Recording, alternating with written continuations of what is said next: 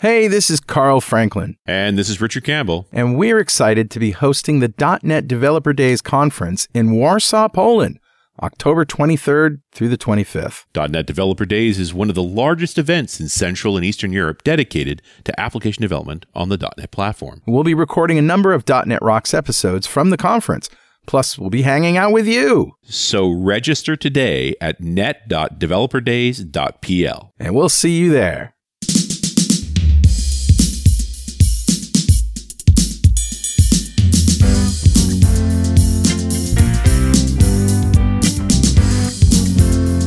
Welcome back to .NET Rocks. This is Carl Franklin. And this is Richard Campbell. And uh, man, it's just getting warm over here in Connecticut now. Just getting warm. I don't understand. It's Late, been a late spring for you? Yeah, it's been a late spring. Yeah, well, that happens. How's the uh, how's the coastal Vancouver? Coastal living doesn't suck, my friend. You know, No. sitting on the ocean every day, writing has been very enjoyable. Of course, conference season is upon us, so this is going to stop for a while. But uh, So my know. doctor convinced my wife to eat the first oyster she's ever eaten yesterday.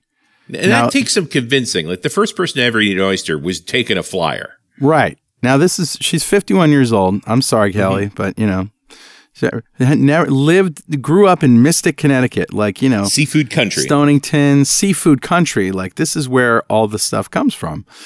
And um, you know, we're sitting out and and by the water at a beautiful restaurant in Westbrook, Connecticut, and uh, and and she's like, "Oh, that's disgusting." He says, "How much would I have to pay you for you to eat an oyster?" she says, 10000 dollars." He says, "How about fifty bucks?" She says, "Okay." and we have video of her choking down an oyster. It took her three times, three tries. I was like, damn, uh, you mean all I got to do is offer her 50 bucks for, you know, stuff she doesn't want to do? And that's it, man. You got magic, magic, mad skills. Anyway, so I got something very cool and very appropriate for today's show for Better Know Framework. So roll the crazy music. Awesome.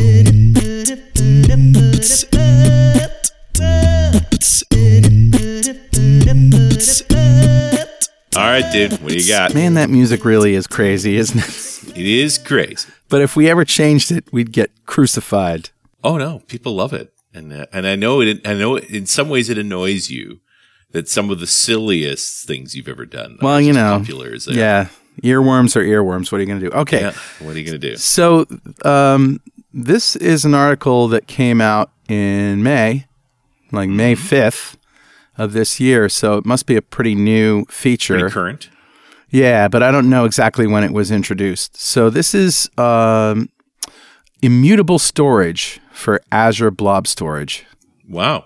right? So with blob storage, you know, you can write two blobs, and if you write a blob that already exists, it overwrites the existing blob, so you can update it and you can delete them and all that stuff. So with this uh, policy in place, and you just do it in the portal, it's very simple, or of course, you know, in the in the um, manager, you you just basically can write and read, but you can't modify or delete.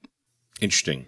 And so that's really cool because, you know, if you have like financial institutions that uh, or medical records, things that can only be appended, you know, that sort of um, data source idea. Mm-hmm. Yeah.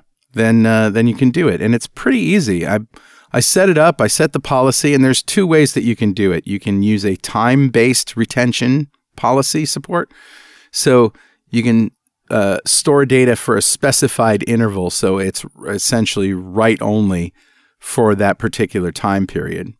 And after the retention period is expired, blobs can be deleted, but they can't be overwritten. So, and then you have this legal hold policy support. So that's kind of like if you don't have a interval that, you know, it's not known, you can manage it yourself by setting a legal hold to set that immutability until the hold is cleared. And when it's set, blobs can be created and read, but not modified or deleted. And uh, you can use tags to, to set those things. So it's pretty cool and it's very easy. And I just did a, um, a sample demo to, to um, you know, prove that it works as advertised and it works great. And you basically try to update a blob or delete a blob, and it says, no, that would violate a policy. Sorry.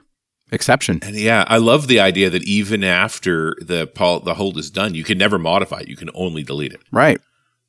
So it Yeah. just stays because why would you ever modify it? It's it's some source of truth, whatever that may be. That's right. You can't modify it. You just add another Right. one. You say this Yeah, one as well updates that It's- one. it- it- you know, that's the the insert only or the journaling method. Yep. Cool, Very cool. nice one. Yep. So that's what I got. Who's talking to us today, Richard? grabbed a comment off a show 1241, which we did with one Jimmy Bogard back in January of 2016, Mm-hmm. when we were talking about mature open source, source projects. Because let's face it, Jimmy is a mature open source project. He's probably the most mature. and okay, this is three years ago, so uh, the comment is also three years ago. It's from Brendan Parker, who says, As you guys discussed, I think the best contributor to an open source project is someone who is actively using the project. Yeah. My typical pattern when needing a new feature from an open source project, typically one in GitHub, is to check other people's forks out there to see if anyone else has added a similar feature. Right. If no such code exists, I'll fork the project, add my feature, and then add a pull request to the main repo. In my code, I'll reference my fork. This allows me to go about my business of leveraging the original source with my added feature. I don't mm-hmm. have to put my project on hold while I sit around and wait for the maintainer to even acknowledge my pull request mm-hmm. or go back and forth reviewing code and making adjustments to meet the maintainer's requirements, which I'm not against. It's just that I want to go fast. In the end, it makes no difference to me if the pull request is denied or rejected. If it is sensible and desirable feature and the maintainer can add it, and I can remove my reference to the fork and point back to the main repo. Hmm. However, if the maintainer doesn't want it, others are free to use my fork. Which this is an interesting just conversation around the culture of open source where you can go in different directions.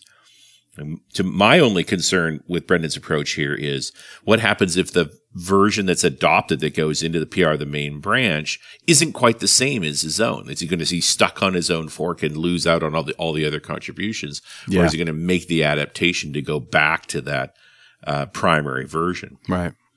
That uh, it is interesting just to think in terms of leaving forks out there because people may value those variations. And he goes on to say, finally, another thought that came to mind when listening to this documentation is often source controlled, either in a separate repo or right in the main repo. And a good way to contribute to projects where you might not be technically up to speed yet is to contribute to the documentation Right. Absolutely. which and i think the most powerful force on this one is at that moment while you're learning a project before you fully understand it you arguably can write the best documentation because you still remember not understanding it so your method of learning it and and explaining it if you can capture that you can write docs that people who know the project can't write because they forget what they don't know hmm so I think it's a really powerful contribution and also a great way to learn a project. Yep. Oh, great. So Brendan, thank you so much for your comment. A copy of Music to Code By is on its way to you. And if you'd like a copy of Music to Code By, write a comment on the website at .netrocks.com or via any social media. We publish every show to Facebook. And if you comment there and we read it on the show, we'll send you a copy of Music to Code By. And definitely follow us on Twitter. I'm at Carl Franklin. He's at Rich Campbell. And send us a tweet because, you know, tweets are forever. I thought GitHub was forever, but Diamonds You know. were originally forever, and GitHub is forever, and so are tweets, actually. yeah, you can delete them, but you can't modify them. That's right. You can delete tweets. I never do that. I think that's kind of like, you And it- know, oops, it I didn't mean to say that. too. This tweet has been deleted. Yeah, that's right. Come on, really? All right. So let's bring back Jimmy Bogard. He is the chief architect at Headspring, a software consultancy based out of Austin, Texas, where he tries not to melt eight months out of the year. He is an author, blogger, speaker, and creator of several open source libraries, including AutoMapper and MediatR. That's M E D I A T R. Welcome back, Jimmy. Good to be back. Thanks for having me. Yeah, thanks for being here. I um I, I got to talking to you in the last place we were in this world, and uh, in uh, Minnesota, I think it was, NDC, Yeah, it was. and um, talking about messaging and sort of pitfalls and things. And I thought it would make a great show, especially because I'm up to my eyeballs in messaging right now. So I have a personal vested interest in sort of picking your brain and trying to figure out what a what the messaging pitfalls are. And We we did this epic show with Clemens Vasters on you know sort of breaking down all the Azure products that have to do with messaging. Oh Lord, that, that would have been a long, long episode. it was a long episode, but it was so necessary because you know you hear about these things and they all sound the same: Event Hub, Event Grid, uh, Service Bus. Uh, you know, nobody really knows the I, difference. I also appreciated the history of that. It's that they didn't set out to make all these products. It's like first they made this one, and then it, it solved this problem, but it caused that problem. So then they made another one, and it fixed that problem, but it caused this new problem. Like the, it just felt like the the mortality of software, right? That we, we just keep on building solutions and are presented with new classes of problem each time. Right. And, and basically, that that was our assumption going in that these were all sort of different teams overlapping, you know, uh, work. And which one do you pick? You know, it's kind of like a tribe, but that's not the case. He laid out, you know, the specific uses for why these, or there's reasons for why these things came into existence. So, so I appreciate that. And if we, we would encourage everybody before you listen to this show to go back and listen to Clemens' show, and we will put the link in the show notes for that. But where do we start with messaging pitfalls? I mean, I guess I first have to ask do you need it? Do you need a, a messaging layer in between your front end and your back end or uh, your multiple microservices? Um, I mean, for a lot of systems we work with, no, because you think kind of the, the normal traditional applications, those are just your, I've got a web app and a database. Yeah. So, you know, I just hit the button, it updates something in the database and we call it a day. Mm. Um, it's my first real interaction with messaging was when I had a system that there was no user interface. It was just like file processing all over the place.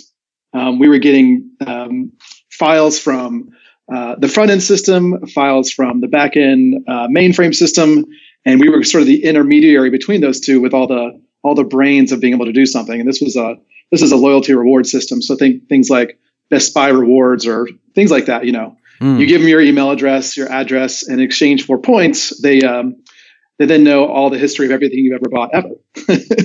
Bit of a trade off. Right. So you have these long running services that, you know, things are going to take a while. We need uh, things to queue up and then we'll let you know when things are done, that kind of stuff. Yeah. And this system started off not doing any kind of messaging whatsoever. Although I, you, I guess, kind of think of those flat files as kind of message, but hmm. um, it started off as just a, a ton of batch jobs, cron jobs, hmm. using Windows right. Task Scheduler to wake up, see if there were any files to process, process them, and then go back to sleep. And we we saw this, and we, we were looking at you know getting close to hundred different cron jobs. They're all waking up at various times of the day and trying to figure out this. You know, there's got to be a better way for us to do this because managing the schedules of all these things and um, trying to scale them out, especially, uh, was really really difficult. And so that was my really my first really big foray into building a messaging uh, messaging based backend. So we were trying to eventually get to was one that was a lot more reactive to uh, notifications and things that were coming into our system, and also being able to separate the the sort of parsing of a file versus the work of the file, because we'd have things like a hundred thousand line file drop on us, and you know just the, the dumbest thing that could possibly work a for loop. For each line do the work. Right. But if i get to line 999,000 um, and something fails, we'd have to process the entire file all over again. So right, just right. You know, little things like that, like how can we improve the overall throughput and the overall uh, reliability of the system? Um, and so that was my really first big introduction. Everything up until that point was really just you know web apps with a database. I guess that's a really good uh, use case for the the idea that sometimes a queue just isn't enough, right? You need to be able to manage things in and out of that queue right? I mean, messaging is basically, you know, queuing is basically messaging, but when do you need all the extra features that, you know, the service bus has and, and all that other stuff that a queue just doesn't? Yeah. So the one of the first things that we hit was um, I want I want to try to break up the work into individual sort of discrete units of work. So looking at a file, we'd say, well, instead of it just processing the whole file every single time you run this job mm. can i break that up and say each you know each set of work to do is is that one message to say let's go send this off to some kind of processor to actually take take that set of work and then do something with it. Right. So that you really separated the the like the munging of the file with the real business logic that happened dealing with that file. Mm. It's like everyone's okay, great, let's do that thing. And the very next thing you run into is okay, so you know where do we put the work? How do we know if the work is done or not? Um, how do we manage you know each individual set of work? How do we scale that out? Hmm. So the simplest thing that could possibly work is to use my favorite old friend, uh, SQL Bulk Copy, um, which is an amazing tool. I don't know if either of you have ever used that. Oh, thing, sure. Oh, for sure. Yeah. Just, just barf the file into the database as fast as possible. Hmm. Like 100,000 lines might take two seconds, just ridiculous. Hmm. And on top of that, we'd have that uh, last little column in that table with all the stuff we pushed in within with a flag that just says is processed. Right. So our, our database became our very first queue. Sure. Um, it turns out databases make for really lousy queues. It, it strikes me that what you were describing of that file was that it was a kind of queue too. It had a bunch of things that needed to be done in it. And you just pick it up and put it in, in the database so that you can process it a little better. Yeah, exactly. We we we saw that as um, in our case it was flat files, so just delimited files. Hmm. But it could have been XML as well, where you know we have an array of XML elements and we we deal with them like that. But it was uh, it was a list of messages delivered to us in um, a zip file that we pulled off an FTP server that was secured on both sides. Mhm. Uh, it just was just a really lousy queue, and then we stuck it in a database, um, which also turns out to be pretty lousy for queuing. Mhm. Um, if you, if I'm just like, uh, we we'd have some other job that was just looping over, you know, every five seconds, Right. pinging a table to see, do I have any records Right. with is processed, is false, and then go do something with them. Yeah. right. Yeah. Not the best, No, not not the best. but it worked. You were, you were creating your own queue solution. Yeah, that lasted about two weeks, I guess. okay, now this is you know we did some more research and said you know what this is this is much better for a queuing system. This is about ten years ago too, so Sure. things like Azure Service Bus didn't exist or anything like that in Azure. Um, even things like RabbitMQ weren't really a thing. Mm. Um, I actually don't know if that's true or not, but it wasn't a thing for us at that time. So I said, what is a thing that allows us to deal with each of these sets of work, one piece of individual work at a time? And then us being on uh, Windows, uh, we saw that MSMQ, the built-in queuing system for Windows, was that was that very natural fit to say, oh, let's break these pieces into bits of work, send that message onto the queue, and then have something on the other side receiving that message and doing the discrete uh, set of work. Hmm. And then we tried to use the API for MSMQ, and it's just a just pretty awful. Um, like it exists in a, as a thing in .NET, but it's a wrapper on top of I I don't even know underneath the covers. Well, so that's when we really, I can roll out a little history for you if you like. Yeah. you know, I would love to hear it. Uh, Microsoft's MSMQ is an implementation of IBM's uh, MQ series MQ series, right. from like the 80s. Yeah. Hmm. And it was built directly against Windows. So the dot the .NET wrapper is a wrapper over COM calls down to the Win32, man. Like it's exactly the ugly API you think it is. That hurts my ears. Ouch. Make the That bad does man explain a whole lot, actually. Well, and I'll include a link to the docs about message queuing, but even the docs say, don't do this. Hmm. they, Ugh. they they stopped talking about it around 2012 R2 for a reason. Like they're gonna they're not gonna break anybody.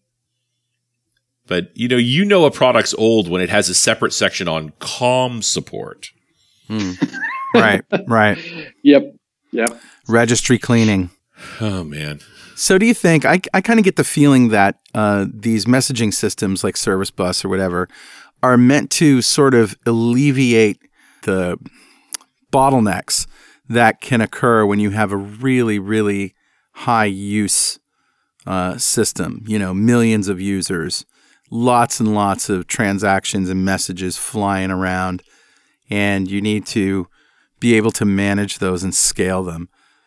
Is that is that pretty much? Do you think why most people would look towards a service bus? I, I know that your use case is a little bit different than that, but yeah, I mean, for us, it, it was um, uh, for the I guess the other times that I've that I've I've used something similar is are those cases where you know we insert a row into a database and have that is process flag. Mm. So in this case, we, you know we move very quickly to MSMQ, but then I look back at some of the other systems I've built and thinking, you know what, we we actually did have a queue in those systems. It was just you know, a poorly implemented one on top of a database where we mm, had this right. this flag that said was it processed or not. Uh, in fact, I mean most of the most of the the e-commerce systems in use today you have some kind of queuing system so that when you place an order, it's not it's not literally processing order when you click the button. There's yeah. some kind of signal to a back-end processing system that takes that and runs from there. So one of my first jobs was on a cart checkout order processing team, where at the time we uh, we weren't using a queue, but we were using a kind of a poor man's queue, which was you know insert a row into the database with an is process flag and a a back-end window service that just polled every second to see were there orders that needed to be processed and then take them and push them through the order processing system. And then were you polling in JavaScript to see when, you know, the user can get the hey congratulations message, everything's good, or did you send them an email or what did you do? Um, so in that case, we we did something uh, well, there's a specific name for this pattern, so I'll just name the pattern. It's called the claim check pattern, and the general idea is that you know you, when you're going to um, going to something like a doctor's office or um, filling out some insurance information, you go to the front window um, and they have you fill out a form. So you fill out the form and then you hand the form to the person. And they do a quick check to make sure that you filled out all the fields and then they hand you a ticket. Okay, now please sit down. So in our e commerce website, that's what we did. You hit submit. We're just checking to make sure that you filled out the fields. Right. But I don't really care if I you know, if there's a cat walking on your lap on your keyboard or not, this doesn't matter. Just have you filled out the fields. And then I give you a little token back that says, great, I received your order. Here is a number. Um, here's a here's a ticket to say this is how you get back my order. So you get redirected to a page that says, thank you for your order. Your order status is pending. And that was it. Right. You just okay. And then everything else from there on out is just email, right? Or like other other kind of asynchronous notifications. It says right. Well, and you, and, you, see this in modern e- e-commerce systems now too. It's like, hey, thanks for your order. This is what we saw that you ordered. Yeah. They haven't done anything yet. And then you get another email when it's been processed and another email when they've been able to do the payment and, and another ship- email when they actually ship it. And right. I love that. Yeah, I do too. Yeah. You feel like you're working your way through a queue. Now there's a, that works really well if you don't have to inform the user or get user feedback right immediately in case something goes wrong. So for something right. like I was working for um, a computer manufacturer here, and if they ran out of computers, they would just make more of them and send them along. But that's not always the case. There's a whole other section of their website which is for refurbished computers, and so you could have the problem that two people at the very same time click the button to add that thing to the cart and go to checkout and try to purchase the same physical item. So hmm, we could right. have this problem where we couldn't just you know make another computer. It's like no, these there's a real physical um, good that they can't yeah, I can't sell to two, two people. Right. Um, and so you see then other UX patterns start to show up. So things like uh, ticket reservation systems. So when I'm buying a movie ticket, there's that little timer countdown, like the most stressful part of any website is like you have two minutes to fill this out. Like, oh right, my god, I know. let's make sure I, I, fill this in. And it's doing it is doing these kinds of like uh, polling or pinging the backend that you know when a um, I don't want to sell this uh, this seat in the theater to someone whose credit card isn't working. Right. So I really need to, or or there, it's it's been flagged for fraud or whatever. So when I sell it, I actually do need to have a backend system that is doing the stuff and have some way of of notifying the front end that this overall workflow process is complete or not. Right. So that gets into a whole bunch of UX patterns to be able to do so. Like um, one one you mentioned was you know being able to to, to ping from the front end, mm-hmm. but now you have technologies like WebSockets and SignalR, so you can right. directly from the back end notify the front end. And if you're um, if you're trying to scale up to begin with, you know that has challenges of its own, right? Oh, exactly. So I think of things like uh, TurboTax Um, so TurboTax, uh, at least in the states, is the thing we have to do um, to fill out our taxes every year. And uh, you're, you're going through and filling out all your information, and then you get to the very end. It's like, okay, go ahead and submit my my tax form, and they put this really pretty animated GIF that's like uh, checking for deductions, seeing if you're going to get audited, doing this address verification, checking this, checking that. And if you right click that, it's just a static GIF. Like it's not actually doing any of these things. it, That's terrible. you checked. Oh. You looked. You know, it's just an oh, of animation. Of course it does. Like, oh, how did they build the system? Like, oh, you know, I, I check behind the curtain. It's just a giant lie. it's, it's all a lie. I mean, it's like the you know the, the the old story of people complaining about the elevator being slow, and so they just installed right. a mirror, and now no more complaints. Ah, yeah, it's, great. Um, yeah. my, my favorite variation on this, I can't remember what airport. I think it might have been Cleveland Airport, where people were complaining that bags took too long to come off, and right. and the answer was to make the corridor to the baggage claim longer. Longer. Yep. So because as, as long as you're still walking, you don't care, right? And so by making the corridor long enough that by the time you get there, the bags have already come off. That's fine. D- didn't actually improve the speed of baggage handling, just kept people walking. Yeah, right. So uh, you know, actually, that does uh, that does bring up the first really big pitfall that I see folks run into is that if I have a synchronous action with interaction with the end user, but that's going to generate some kind of asynchronous action in the back end via messaging, is right. to not lie to the user about this thing that's happening.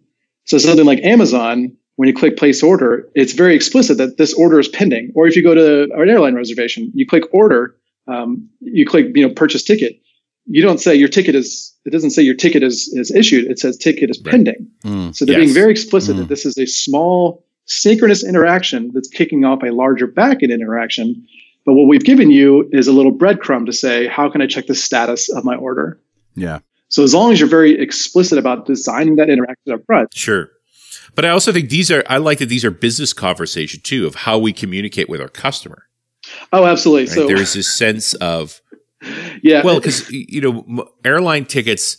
Every time you check a flight, they're not actually seeing if there's tickets free or not, right? They're just giving you the flights because it's too slow to actually check for the tickets. It's only when you because most people look, but they don't buy. Oh yeah, it's it's, it's mainframes all the way down. It's only when you actually buy that they go check to see if you got a ticket.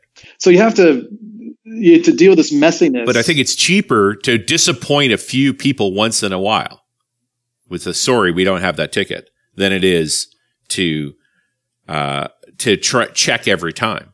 So then it becomes a business discussion about yeah. You know, we can't do everything in the context of a single button click. So how do we deal with the messiness of the real world? And then the answer is usually, well, there's some kind of business rule or policy in place. Hmm. Yeah. Here's a $50 gift voucher or something like that. So sorry, something didn't yeah. work. At least a sorry, right? Like I, I think about your scenario with two guys trying to buy the same computer, and one of them is going to get the message says, "I'm sorry, the computer's gone." So it all has to come back up to the to that user experience to make sure that we're we are being honest with the end user about what's going on, and then picking right. the appropriate pattern based on based on that. Uh, so in the case of it's like a finite thing, then that's why these places now have a little countdown timer saying what we're doing mm-hmm. is we're reserving this for you, but you only have X amount of time to be able to actually purchase it. Yeah. Because we have this whole backend system that has to process it. Or if right. it's an infinite resource, then we'll just make more of the thing. Um, and that's yeah. really the backend system that's doing the order processing. But you can submit orders all day long. Yeah, it's just the delivery date might be different than you hoped because you're further down the pipeline than you realized. Yeah. Right. Hey guys, hold that thought for just a minute while we take a moment for this very important message. This episode of .NET Rocks is sponsored by Datadog, a real-time monitoring platform that unifies metrics, logs, and distributed request traces from your cloud containers and orchestration software. Track the health and performance of your dynamic containers, apps, and services with rich visualizations and machine learning driven alerts. To start monitoring your container clusters, sign up for a free trial today, and Datadog will send you a free t shirt. Visit dd.netrocks.com to get started. And we're back. It's .NET Rocks. I'm Carl Franklin. That's Rich Campbell. And that's Jimmy Bogard. We're talking about messaging pitfalls. and uh, use cases and when to use what and why. And this is all fascinating stuff. I'm I'm I'm thinking about uh, Service Bus in particular. I imagine I know you have experience with that, right? Oh yeah. Um, demystify the dead letter queue for us. What what do people misuse that for? And I said that specifically, misuse. Yes. Um, so the dead letter queue is a place where messages that can't be delivered or processed go to be held until someone can make a decision about them, usually an administrator or something like that. So if you imagine I've if I've moved all my work offline and all my work is now represented represented with individual messages, what happens when something goes wrong with one of those messages? Uh, let's say there's you know, some error processing it, there was a, a bug in the code, mm. or there's something something awry that caused us to not be able to process that message. Message came out of order. you were expecting this one before that one, and you got that one before this one. Exactly. Something too. went wrong, and now you have to make a decision. Now, the great thing is that because the work you're trying to do is now written down in a message, then I can then have some kind of policy that says what to do when those things go wrong. Right which is different than like a web app, right? If, if you click the button, submit order button in a, in a web app mm. and you get that ASP.NET yellow screen of death, that's it. You're probably not feeling good about things, right? yeah, that's you're done. yeah, like I just gave you my credit card. I'm going to go now call my bank to make sure you didn't screw me over here. Mm. Um, but now, if that if that work to be done is in a message, now it's it's written down, it's durable in a queue. Then I can decide what to do from there. But what happens when things go wrong? Well, it's written down so you could just say let's let's try to do that work again mm. um, so a lot of systems have this kind of built-in uh, retryability and azure service bus has this as well is if something goes wrong go ahead and keep trying to deliver this thing uh, but we we can't do that forever if you do that forever then my processing would be stuck on this one poison message that prevents any other messages from uh, getting run and there, there really isn't any kind of retry stuff like Polly has. It just goes boom, boom, boom, boom, boom, and retries it a number of times, right? Um, it's got some basic stuff built in, but it is extent- Azure Service Bus is extensible. That you can you can have a, a very complex retry if you want to have exponential backoff with random jitter built in to make sure that if I have contention of a resource that there's some some spacing. It, it could be extended however you want, but it is something you have to decide. Like right it's like when you create these these queues, you have to decide well how many times should I actually retry this. Um, sometimes the answer may be don't retry it. Um, so that is one of the other pitfalls that we have is you know once everything's able to be written down in a message, then everything can be retried. So we should make sure that the work being done can actually be retried. So if my order, if my queue is connected to Stripe to do payment processing, probably make sure that I don't charge the customer twice. Yeah, that that would Little be bad. But sometimes Stripe is down. I mean, there's a reason to retry. Exactly. So in those cases, we want to be able to re- be retried, but we don't want to retry forever. And so that's really where the dead letter queue comes into play. Because this work is written down in a message, I can now say, okay, now that we've tried this X many times, let's give up and then now uh, move that over to a dead letter queue. Yeah, but you definitely want that exponential effect. I've seen someone say, "Well, retry five times." It's like, well, you retried five times in twenty milliseconds. Is, yeah, right. Do you feel better now? right. Yeah, the right. exponential back off is much, you know, with a with a total number, and then yeah. circuit breaker kicks in or something. Yes, actually, all of those things. Yeah. And we we for some of the more complex systems, we wind up tuning that kind of configuration on a message by message basis. Wow. That is, if if it is if my message coming in is to interact um, with some awful integration API, then when it's down, it's it's down. It's down hard, maybe for a day. Wow. That we'd say, well, well, let's say if something goes wrong, try five times and then wait a day. So yeah. have have some means to like just put it to the side and then try again tomorrow because it's not coming back up anytime soon. Yeah, that makes sense. And that is all configurable in Azure. You don't have to write that code yourself. Uh, so that's going to be that's going to be code that you well in your consumption code. That's yeah, where so you're really writing. What I policies. did what I did was I used a I created a consumer for the dead letter queue itself. And so anytime something came into the dead letter queue, I got it, and then just implemented um, you know, the exponential back off in there. So is that what you mean by extensible, or is there something that you can do without having to write that code? Well, you do have to write that code. It's somewhere. Yeah. There is a way to configure the retry policy inside of the Azure Service Bus client. So the piece that's actually consuming, um, depending on what your client is. Okay. So if you're using something like Azure Functions, they don't really Right. expose that to you because it's just really meant to be a you know here's the block of code that's consuming a message, and you know you don't want to get too much too much complicated after that. So you can you can then um, if you want more complex policies, then do exactly what you're talking about, which is you know your goal is to not touch the system Right. because if you have to go poke around queues to see what's going on, like that's just not a good spot to be in. If you're digging around in App Insights, like what happened here? Uh, it's just not a fun spot. Yeah, that's why they exist to ameliorate that stuff. But I, you're you're sort of hinted at this, Carl. I think it's really interesting. It's like, does it make more sense to retry multiple times on the primary queue, or if it fails once, throw it to the dead letter, and we have a separate service that just picks up the dead letters and works with them as the retry mechanism? That's what I do. hmm and, and it can get complicated. So we've had cases where what we'll do is um, we get a message and we'll have a policy of uh, doing an exp- exponential back off. Um, but sometimes we want to wait, just like just just wait Yeah. an hour because it's it's this this this consumer is pinging an API. Um, Yeah. And so what we'll do is start to incorporate message headers, so we Hmm. can just like I look at it as like you know um, someone just mailed me something and something went wrong, so I just write a little note on top of the envelope that Hmm. says try again tomorrow, and I put it aside. that's cool. So we, and so you got to do that. It just says, okay, um, when we wake it up, uh, our, our- dead letter queue processing, we'll just put that message back on the queue itself to let it go through the regular processing again. And then the error checking will then be looking at those headers to say, how many times have I tried this thing? Oh, it's been five times in the last five days. Well, that's too many times. So let's just let's just go to our permanent failure queue. Right. So we wind up having kind of two levels of those: the the temporary dead letter, where it's in a retry mode, and then the permanent, where it's, which is a I've given up. Just Yeah. someone needs to look at this. This needs manual anything with intervention. Yeah. Yep. Yeah, it's interesting to think about those as two stages. I'm gonna kind of like getting out of the main pipeline if it fails the first time, especially if we've got like 99% success. So you know, not having anything hanging around in the queue because it's grumpy.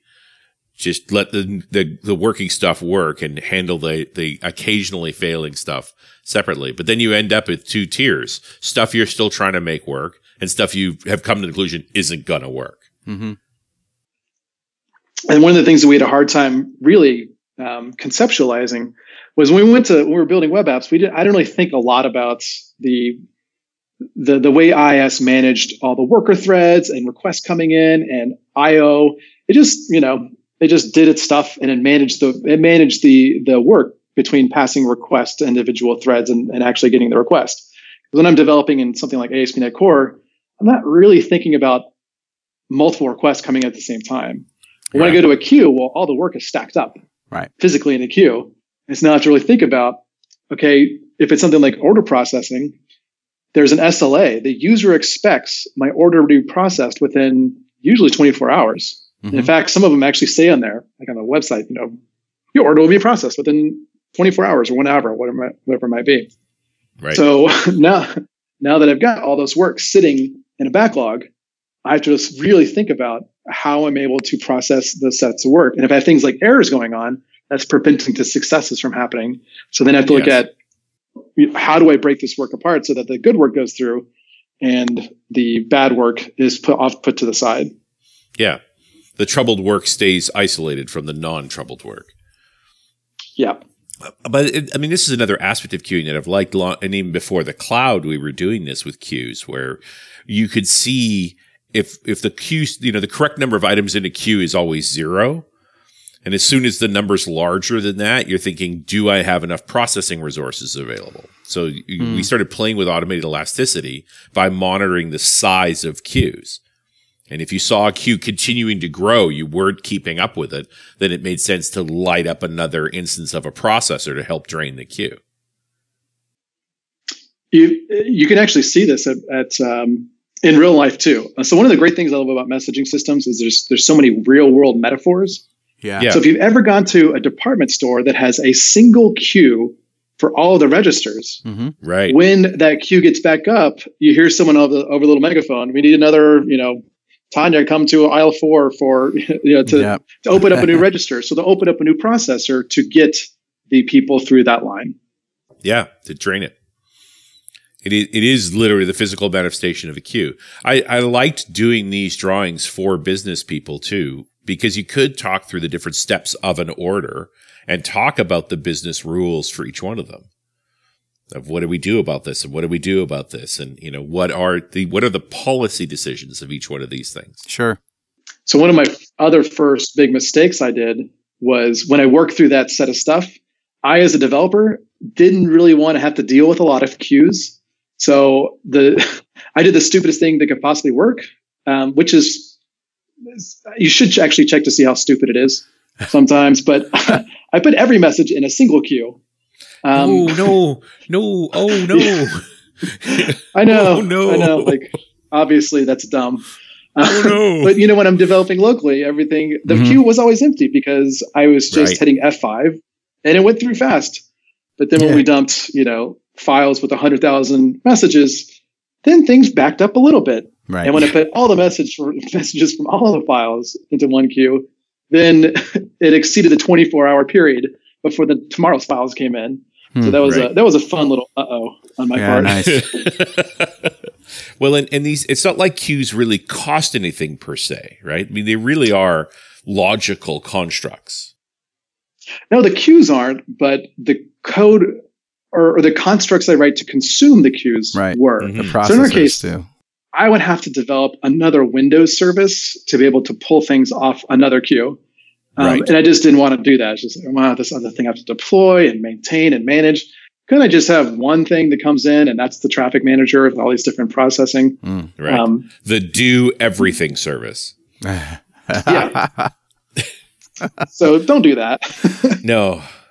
Well, and it's, this is a granularity game too, right? That I can launch more machines, more VMs, or whatever the packaging solution is, so that I can spread the workload. This is how you scale, right? It is that granularity. And then you start to have different queues for different SLAs that you expect, because really it's the workers Right. that is your your lever to say I can have more consumers of this message on this queue, but I can't really look at the messages on the queue and say, oh, you're a special message. Let me go pluck you out because you're special. Uh, and I think of this, you know, I fly a lot, and uh, that's exactly what the airlines have designed. You have different Yeah. queues for different priorities. We don't stick everybody in one queue and say, oh, you're a triple platinum member. Let me go get you out of the middle of that queue and you go up front, you know, because everyone gives you dirty looks, things like that. And instead, they have, you know, here's group one, here's group two, here's group three, group four, and everyone has their own different queues to be able to to say, you know, which priority uh, set of folks get to be boarded first. Right. And you have an authentication strategy to make sure the right message is in the right queue. Or in the case of the states, I pay fifty dollars and get to the head of the line through the TSA pre-check. Um, I guess it's not really an analog for regular messaging, but you you have different queues for different SLAs, right. and really your your your queue design is really about the work, really understanding Right. the work to be done, and the SLAs associated with that.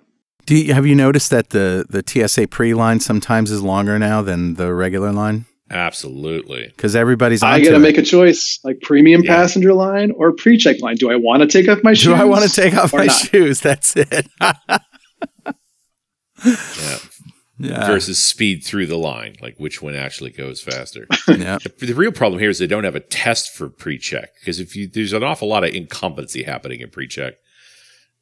What? Like that's what slows it down. Like, have you been through this line before, sir? Well, you know, Here's a here's here's a practice line. they say you don't Yeah. have to take off your shoes and everything, but people leave their belts on and their, you know, the things that set the metal detector off, and then they got to go back through. It's like, Right. no, you do actually have to take off your belt. Yeah. Yeah. We we were talking about Azure Service Bus. Did you mention NServiceBus? Because I know you use that as well as sort of a modern .NET Service Bus. Yeah. So there's a nomenclature, I'd say, problem with this is you have things like Azure Service Bus, you have NServiceBus, but you also have other enterprise service buses on the market, ESBs. Mhm. Um, and so those all share that same term. Now, Yeah. NServiceBus was Different. really a reaction to the ESBs of the world because it Right. tried to promote this concept of smart endpoints, dumb pipes. The idea that I want to put my business logic in my queuing system, I really want my business logic in the things consuming the messages so that I have the most flexibility and control over how I actually process these messages Mhm. and not have that code inside of there. So at this point, I don't know. I, I there, there, it really bleeds the lines um, or blurs the lines. Yes, blurs the lines uh, between these different kinds of tools. But something like NServiceBus, uh, we've used that for I've I've used it for about ten years or so now. Um, because the very next thing I had to do when building a uh, message consumer, which was, okay, how do I pull this thing off the queue and how do I process it? And the, most of the messaging libraries out there, that is the the raw libraries to communicate with the transports, is like when you want to say pull a queue and pull the message off and do something, they're really low level. So the thing you get off the queue is uh, just um, some kind of object that contains the headers and contains the body, and the body is just a byte array.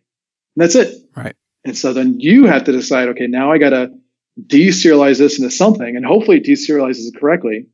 And then you have to pr- pass that to some kind of processing logic to be able to process it. Oh, but then you have to worry about something going wrong. So have some kind of retry policy. So for us, we use NServiceBus because it implements all of the main messaging patterns for us. That is, uh, all the kind of communication patterns you'd expect in any kind of messaging system, and encapsulates them in such a way so that we just deal with those higher level primitives, and it's encapsulated all of the inner workings of the transports behind the scenes. Nice. So something like Azure, Azure Service Bus is really going the is really starting from the the the raw, and then moving up towards uh, having a lot more useful client functionality. So you don't have to de- you don't have to manually deserialize something from JSON, for example, with Azure Service Bus. You can just say, "Yep, I know this is a, this is one of these things," and it will deserialize that um, from JSON into just some kind of uh, DTO or, or class for you behind the scenes. Right. So just it can do that for you automatically. Cool. I I guess the other aspect is whether or not you're using cloud. Yes. So we, being a consulting, um, I deal with just a, a large array of clients who are in just really varied stages of, of cloud adoptancy. So I've got some that are like, can you help us with our mainframe? Because our workforce is retiring within the next three years and we kind of need to do something about it. All the way out to we're cloud native. Um, you know, we don't have any servers whatsoever. This don't, you know, we don't have we don't have VMs. It's all native platform as a service things we were building on top of Azure AWS. So having to deal with all those, we we also use NServiceBus as a way to say um, we want to have a common library and primitive that we work with, and then that tool can then work with the different transports available, whether it's MSMQ or RabbitMQ or Azure Service Bus or whatever the next one might be. That we don't have to keep relearning all these different clients. That there's kind of like just a common nomenclature interface that we can deal with. Are you running into customers that want multiple cloud solutions? Like we don't trust Azure, we want Amazon as well. Like I, I mean, I talk to folks that want that every so often. I just don't know if anybody's really spending the money. Oh, that's a separate question. There's plenty of people that want it. Um, there's Yes. fewer that have, have the have the resources to be able to actually support that. Like everybody wanted 100% uptime until I gave them the bill for it. Then 99 Right. was fine. Yeah. Oh, I used to run into this with product companies that say we want to support SQL Server and Oracle. Like, do you have any idea how different those two Yeah, things are? Right. Sure. You just raised So, the price dramatically. We do have right? that case, um, but for for us, we really try to leverage the platform components in the cloud services we use. Yeah. because that's that's really you're leveraging the cloud to its full potential. So for those, we we try to move them into you know if Uh, well first of all just really understand the use case. Is there really a business reason why you're trying to do this omni cloud solution? Yeah. Sometimes there is. Sometimes it's a they're they're selling a they're selling a product and they want to reach as many customers as possible. And Yeah. the reality is their customers they have policies that say only Azure or a, only AWS. Right. So then you have to kind of dumb it down a little bit and go more for an infrastructure solution that is maybe VMs or maybe containers to say, okay, well, we won't be able to leverage the, the, the native things, but we can kind of dumb it down a bit Mhm. where it's more infrastructure as a service VMs or containers, and then we'll just deploy it that way. Yeah, I, and I think that's the only compelling argument I can imagine. Really, the I don't trust that cloud or that cloud. I don't think it's a good enough answer. That either one of those clouds is better than anything you've ever run. yeah, I don't think it's a good enough answer, but that hasn't no. stopped. Doesn't stop it. In the end, if they're going to pay you for it, yeah, exactly. It, uh, it is interesting to think in terms of that bus abstraction so that you can then just put a provider onto the HTTP services. But that speaks to this. What is the overhead of all of this asynchronous queuing stuff? Like, do you see an overall degradation in performance per transaction from this? That's why we're really, I'd say, really specific about when we want to put this kind of uh, put this kind of piece in place. Because there has to be some kind of compelling business argument. Because you're then you're going from running one system where everything is in process to now there's there's two systems. And even worse you don't have a ui into the other system. It's just messages yep. in a queue. Right. Um, so you, there's a and then there's that there's that dead letter queue. So i build systems assuming that any message i create can wind up in that dead letter queue and so you have to make sure that there's someone that is able to respond to something being in there. Like there has to be an administrator available. And how does that affect the end user? We don't want to we don't want to have them at you know in a, in a, in a screen where they're staring at that spinning GIF forever, right? Because they've never right. received that back in notification. So you have to have to design for it explicitly up front and make sure that you have someone able to manage the backend uh, components as well. And I appreciate your thinking there. That means that each time you create a new message, you just created a to do item that is manage that message in the dead letter queue. There's an assumption, well, at least when you're building web apps, right? Yeah. If something goes wrong, you, you know, just like kind of shrug your shoulders. Eh, well, sorry. Yeah. you know, there's a, there's a log message somewhere. Maybe there's an app insights uh, uh, entry, but you can't do anything about it. Just sorry, we'll monitor the errors. Yeah, somebody will look at it in six months. Close yeah. enough. right. Now with messaging, everything's written down. I got to actually deal with the problem. So we've had cases where uh, before we put these kind of dead letter queue policies in place, that you know we'd have this third party API go, go down, and now we've got uh, hundreds and hundreds of thousands of messages in the error queue. Right. And we first hooked up the notifications up to our email, and now we filled up our email inbox. Right. yeah, you make that mistake exactly once. You were thinking this was going to yeah. be how often could this possibly happen, right? Let me tell you, that reminds me of that uh, story you told on .NET Rocks oh, yeah. about the texts. Well, we first got text messaging in the 90s and we got an API so that I could automate sending a text message. And my first test trial, I set myself 32,767 text messages and uh, that was an old Nokia candy bar phone where you had to delete each text message one at a time. Oh, just throw, throw it in the river. Just you're done. Yeah. It's funny because that's the range of an unsigned integer. So you probably had a counter that yeah, eventually exactly. I overflowed. It would have gone forever, but it hit the overflow. It hit the goodness. overflow. The fun part was calling tech support to try and fix it, and nobody knew what I was talking about until I got to the tier three guy. And I like, explained what was happening. He goes, "Oh, it's you." you. Yeah, I've been looking at that. You're the guy. yeah, I'm going to delete this for you. Don't do that again. Too funny. Yeah, great, great. But you know this, all of these infrastructure, all of these architectures, they they are amplifiers of our mistakes too, yes. right? Like you just, it's hard to think through all the possible ramifications when we build this stuff you cannot escape your bugs. They're sitting there in that dead letter queue waiting for you to fix it. Yes. Do you uh, talk about this at conferences? Are you going to be speaking about this stuff at anytime soon? I did one a while ago. Um, I haven't done it in a while, which uh, covers these kind of concepts because the, one a lot of the mistakes I see people make is not having good metaphors in their head as they're moving to building these kinds of systems.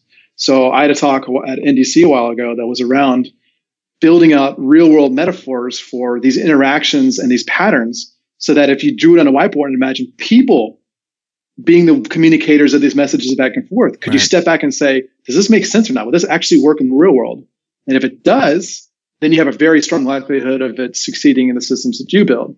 But if you look at it and it's like there's no way that any business could ever run like this with these this kind of communication, then it probably won't work for electronic systems either. Yeah, I I feel we're just scratching the surface too because there must be so many gotchas that we're not even beginning to talk about. When you just talk about service bus and other things. Over the next whiskey, we can talk about it. yeah, I mean, it does seem like most of the pitfalls are architectural, right? That if you if you have somebody on the team that's been through this stuff before, you can avoid you can design away these sorts of problems without having to fill up your DLQ.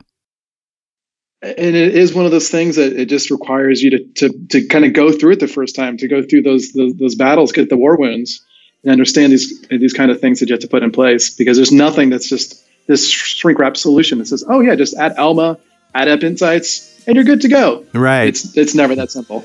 No, you can add App Insights, and then you say, "Hey, we're getting a denial of service attack." Oh, that was me. Yeah. Sorry. Our own system is attacking us. Right. Well, Jimmy, thanks a lot. It's been great talking to you. Oh, thanks for having me. Catch up with you in Oslo, right? That's right. I'll see y'all then. All right. Take care, and we'll see you next time on .NET Rocks.